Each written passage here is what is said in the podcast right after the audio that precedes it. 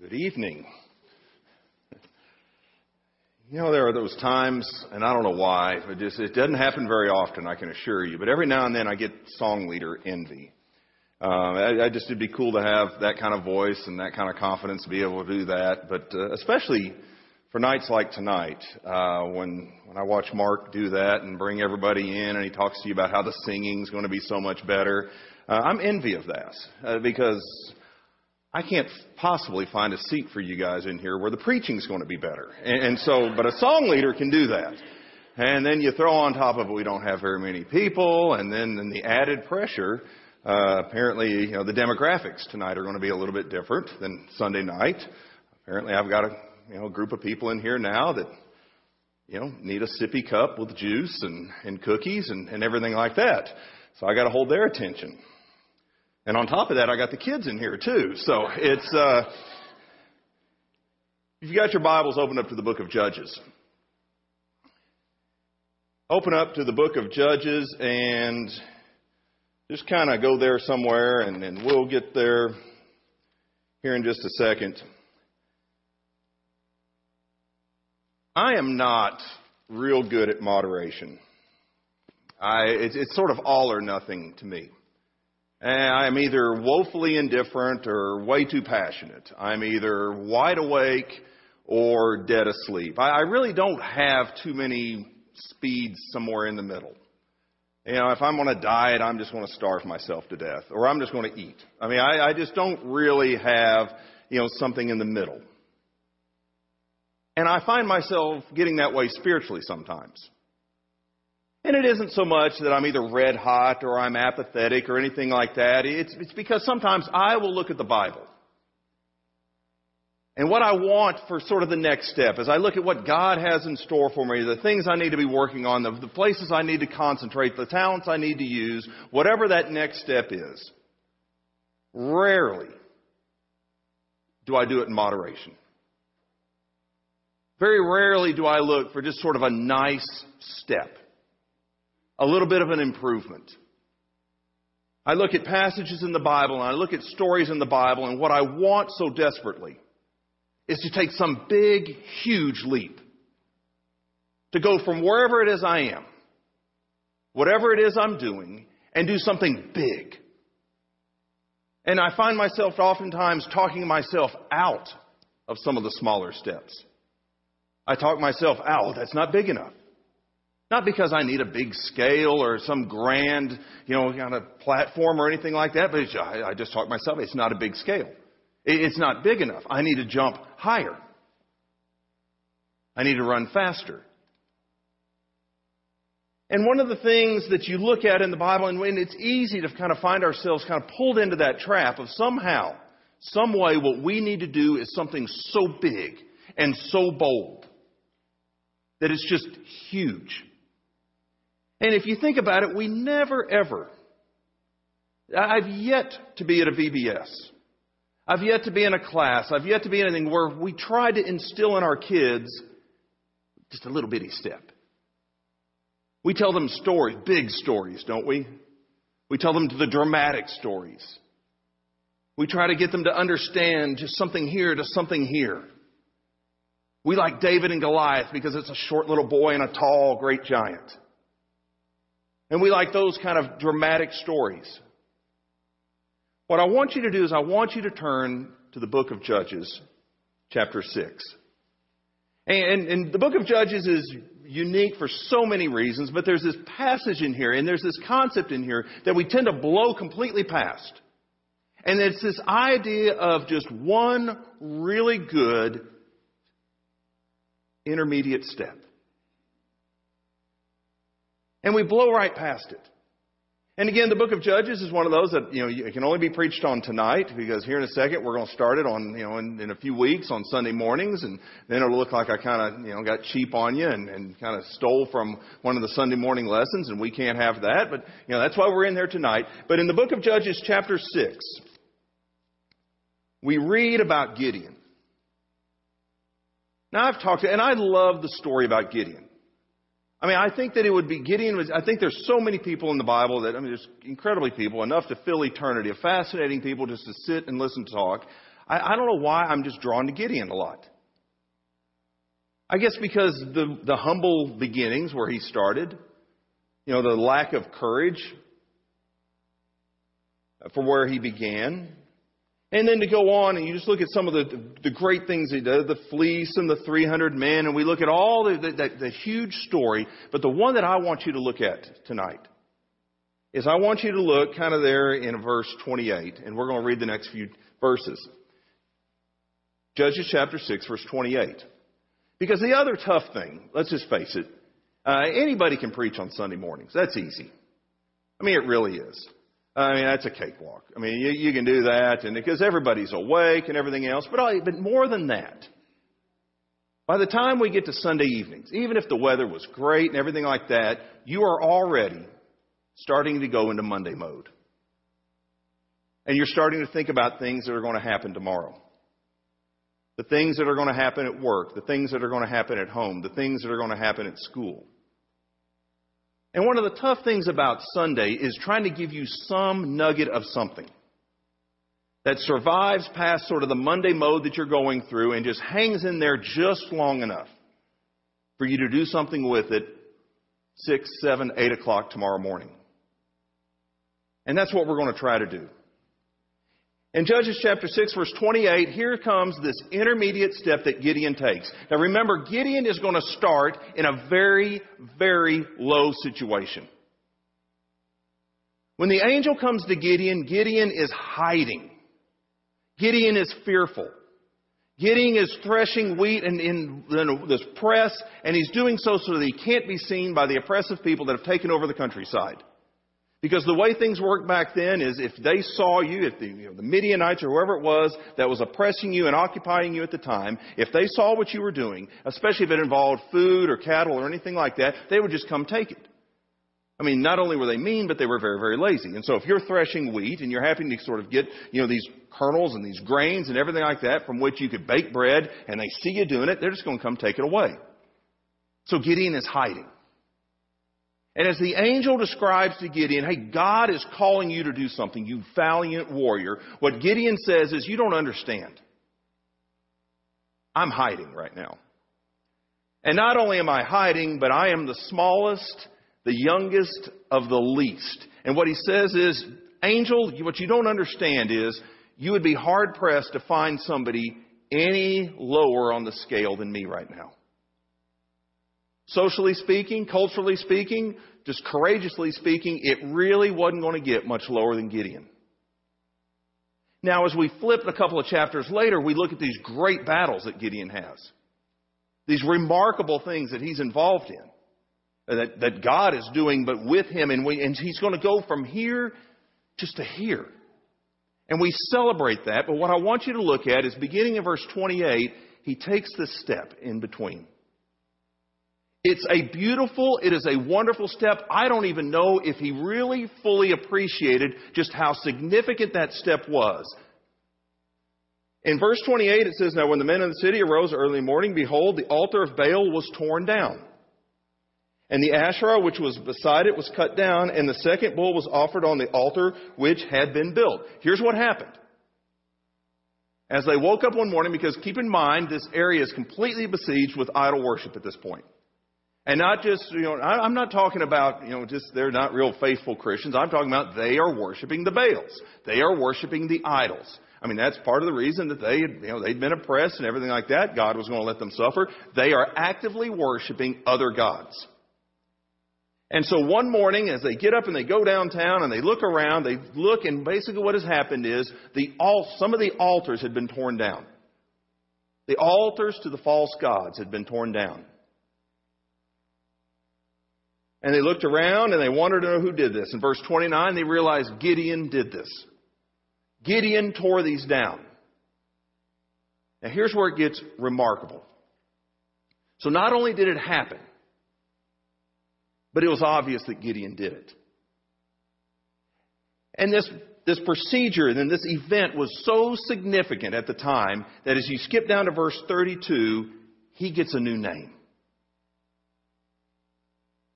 So not only did it happen, not only did they know exactly who did it, but this was so significant that in verse 32, he gets the name Jerubbaal. Jerubal, however you want to pronounce that. One who contends with Baal. At that point in time, it was so significant. It meant so much socially, culturally, politically, that not only did Gideon get the credit, but this was such a big deal that Gideon got a new name. He got himself a nickname. And I tell you that just because this is this beautiful intermediate step. Somewhere between way down here and way up here, Gideon makes this step. And what I want you to notice about the step is the step is big. I mean, it, it, in terms of where he is, it's not this huge step, but it, it's a significant step. But not only is it a significant step, but it's one of those steps where he just can't go backwards, can he? Because now he's got a new name. Now he's got this reputation. You can't go back on it now. And, and you, if you watch that and if you really stop to think, because what we always want to do is we want to talk about the story of Gideon as if somehow he went from something so low to something so high. And he did. But what we miss out is this wonderful step in between. Or through his faith and through his conviction, he took one good, bold step. It wasn't his only step. It wasn't his final step. It wasn't his big step. It wasn't his grandest step or anything like that, but it was bold. It was significant. And in doing so, all of a sudden, he now didn't have to jump from here to here with God. Now all he had to do was jump from here to here with God. And he had the reputation and the nickname to go with it. And my guess is, and as I want to talk to Gideon, is I want to understand what was it like that day to have that new name? What did it feel like that morning when everybody had given you that name and you realized that you were a valiant warrior? What was it like before you went into the big battle? What was it like before you separated all the people out so that you only had 300 valiant warriors? What was it like just that day when all you did was got a new name? And my guess is what he's going to do is he's going to look at me and he goes, Oh, it was great. He might even pull me aside. You know, I was still pretty scared. You know how that is. But I had a name. I couldn't go back. I had this taste of what God could do. Taste and see that the Lord is good, the psalmist would write. He had a taste. He had a new name. He had confidence. He had conviction. He would have a fire to his step. More importantly, what I want you to see is he had a name, a new name whether you want to call it a nickname or a renaming or whatever that is, he had done something that was such a significant departure from the culture, from the times, from everything else, even from his very own life, that he got a new name. And so tomorrow morning, or tonight really, but as you prepare and as you kind of go into Monday mode, I don't want you to, I don't want us to try to develop some new doctrine or some new understanding about what's going to happen in the afterlife. I don't want, you know, to try to, you know, come up with five, six, seven, eight verses obscure that you've never heard of about grace or, or anything like that. We're not going to tackle any of that. What I want you to do is I want to talk you into tomorrow morning developing a new name. Tomorrow morning, I want you to be renamed. I'm not asking you for, to, to set the world on fire tomorrow morning. That's unrealistic, I think, sometimes. And I think sometimes we walk away almost with a guilty feeling. That we come out of this wonderful services and this, this great high on Sundays, and Monday just doesn't turn out to be quite like we'd hope, and we think somehow we failed God. That we didn't take this huge step, that we didn't make this huge leap, that we didn't just this huge monumental movement for Christ. And I think we talk ourselves into somehow this is success and this is just a failure. That's just not biblical. And it's certainly not the example that we see with Gideon. Tomorrow morning, I just want you to develop a new name. Now, you're sitting there thinking, well, what am I going to do? What kind of name? Well, let me give you a few to choose from. And you can come up with your own, but I, these are names that I kind of look at and go, hey, these wouldn't be bad names. Uh, they don't really look good on the back of a sweatshirt or anything like that, and there's quite a few letters, and and it's really kind of hard to kind of have you know start with something that begins with Jeru and then kind of finish it with something really cool and catchy. But we're going to try tonight. Uh, after all, you guys have your sippy cup and you're wide awake and you're paying attention. So instead of Jerubbaal, because you're not going to contend with Baals tomorrow, how about Jeru negativity? Perhaps for you, it isn't the altar of Baal that surrounds your life. It isn't the altar of the Asherah. Instead, it's the altar of negativity. That you and the circumstances that you're around, the world and sort of the kind of the culture in which you occupy is so ridden and so laden with negativity that you and all the people that you are around, you can talk about why things won't work, can't work, shouldn't work, have never worked, and have no possibility of success. That in your sphere of influence, you know all the reasons why not to do something.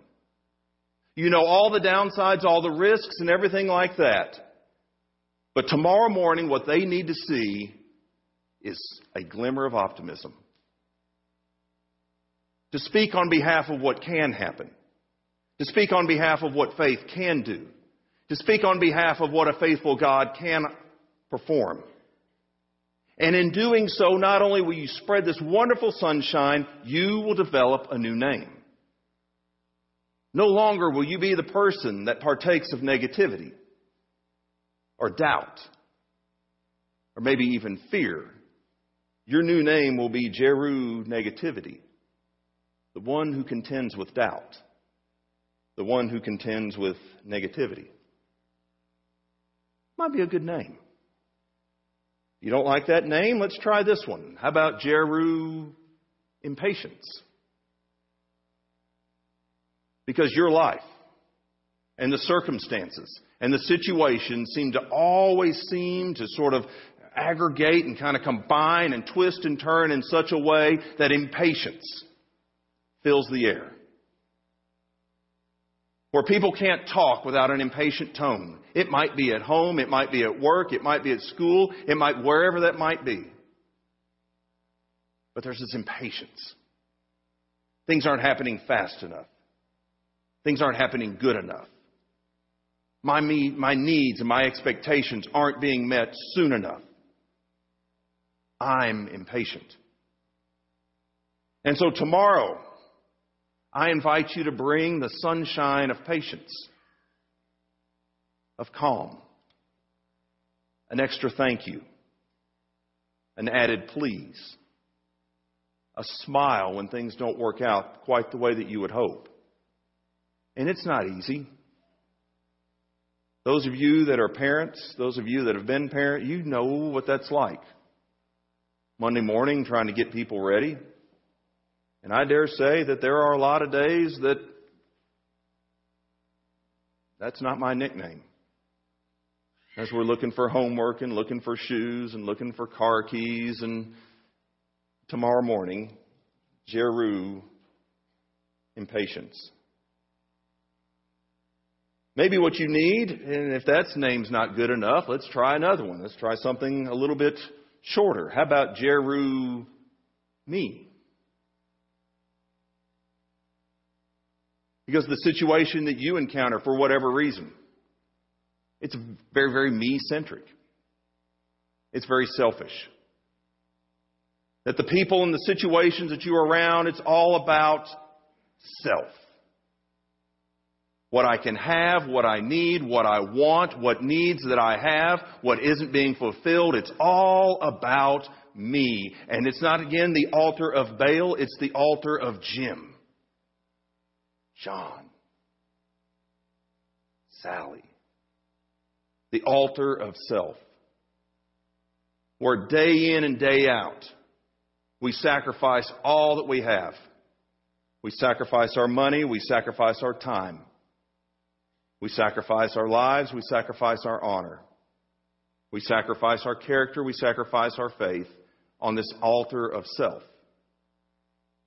And so tomorrow, maybe what you need to be encouraged to do is just all of a sudden think about others. Think less about self. And in doing so, not only will you stand out, not only will it fundamentally change the situation and the circumstances and, and that entire sphere of people, but you'll get a new name.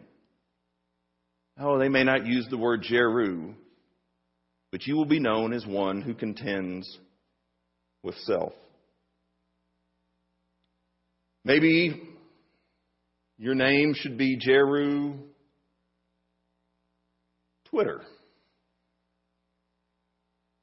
Facebook, Instagram, Snapchat, pick your favorite social media.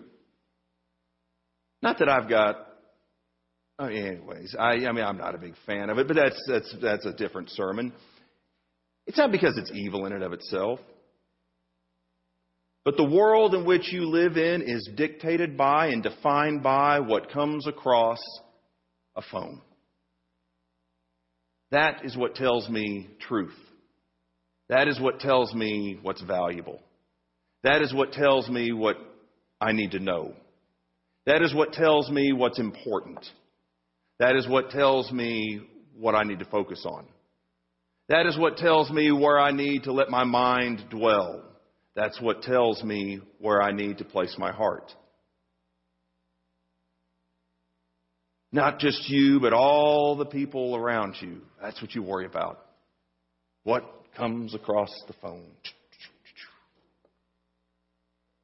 And let me recommend tomorrow that maybe for you, Jeru social media needs to be your name. Not that it's bad, but this that you are contending with the world's definition of good, beautiful, popular, and important.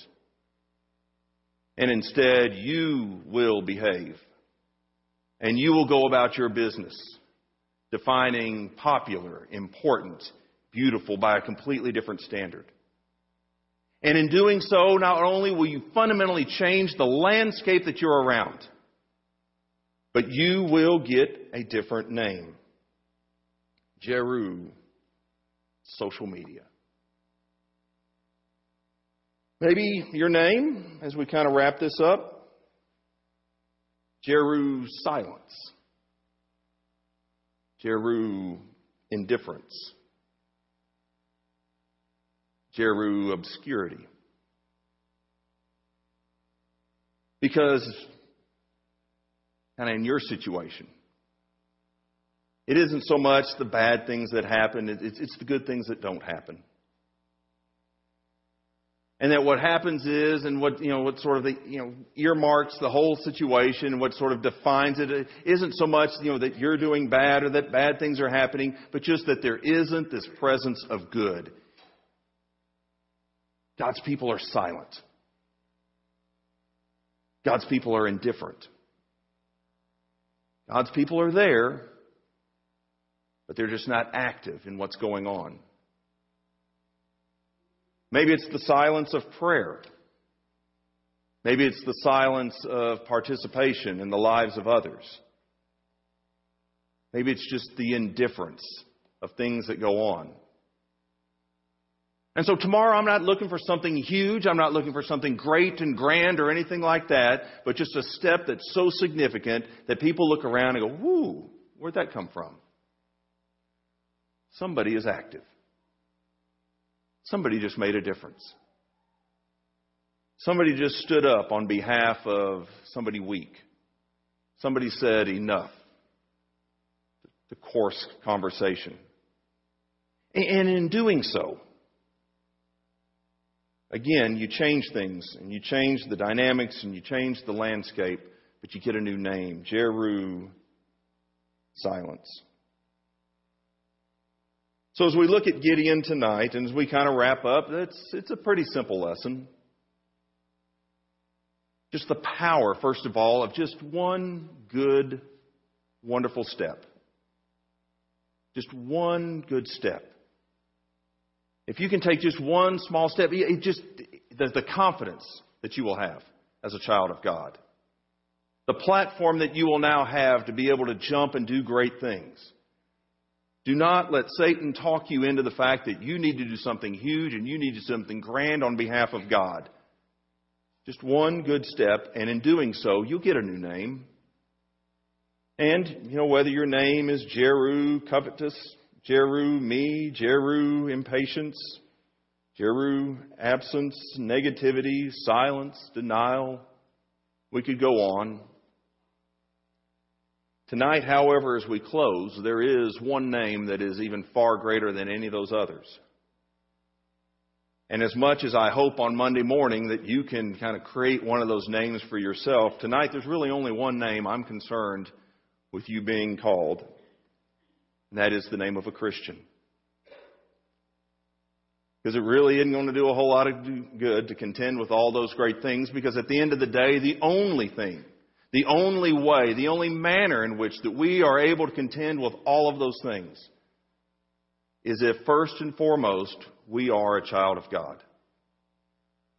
Tonight, the question very simply is Is your name the name of a Christian? If it is not, we invite you to come. All together we stand and we sing.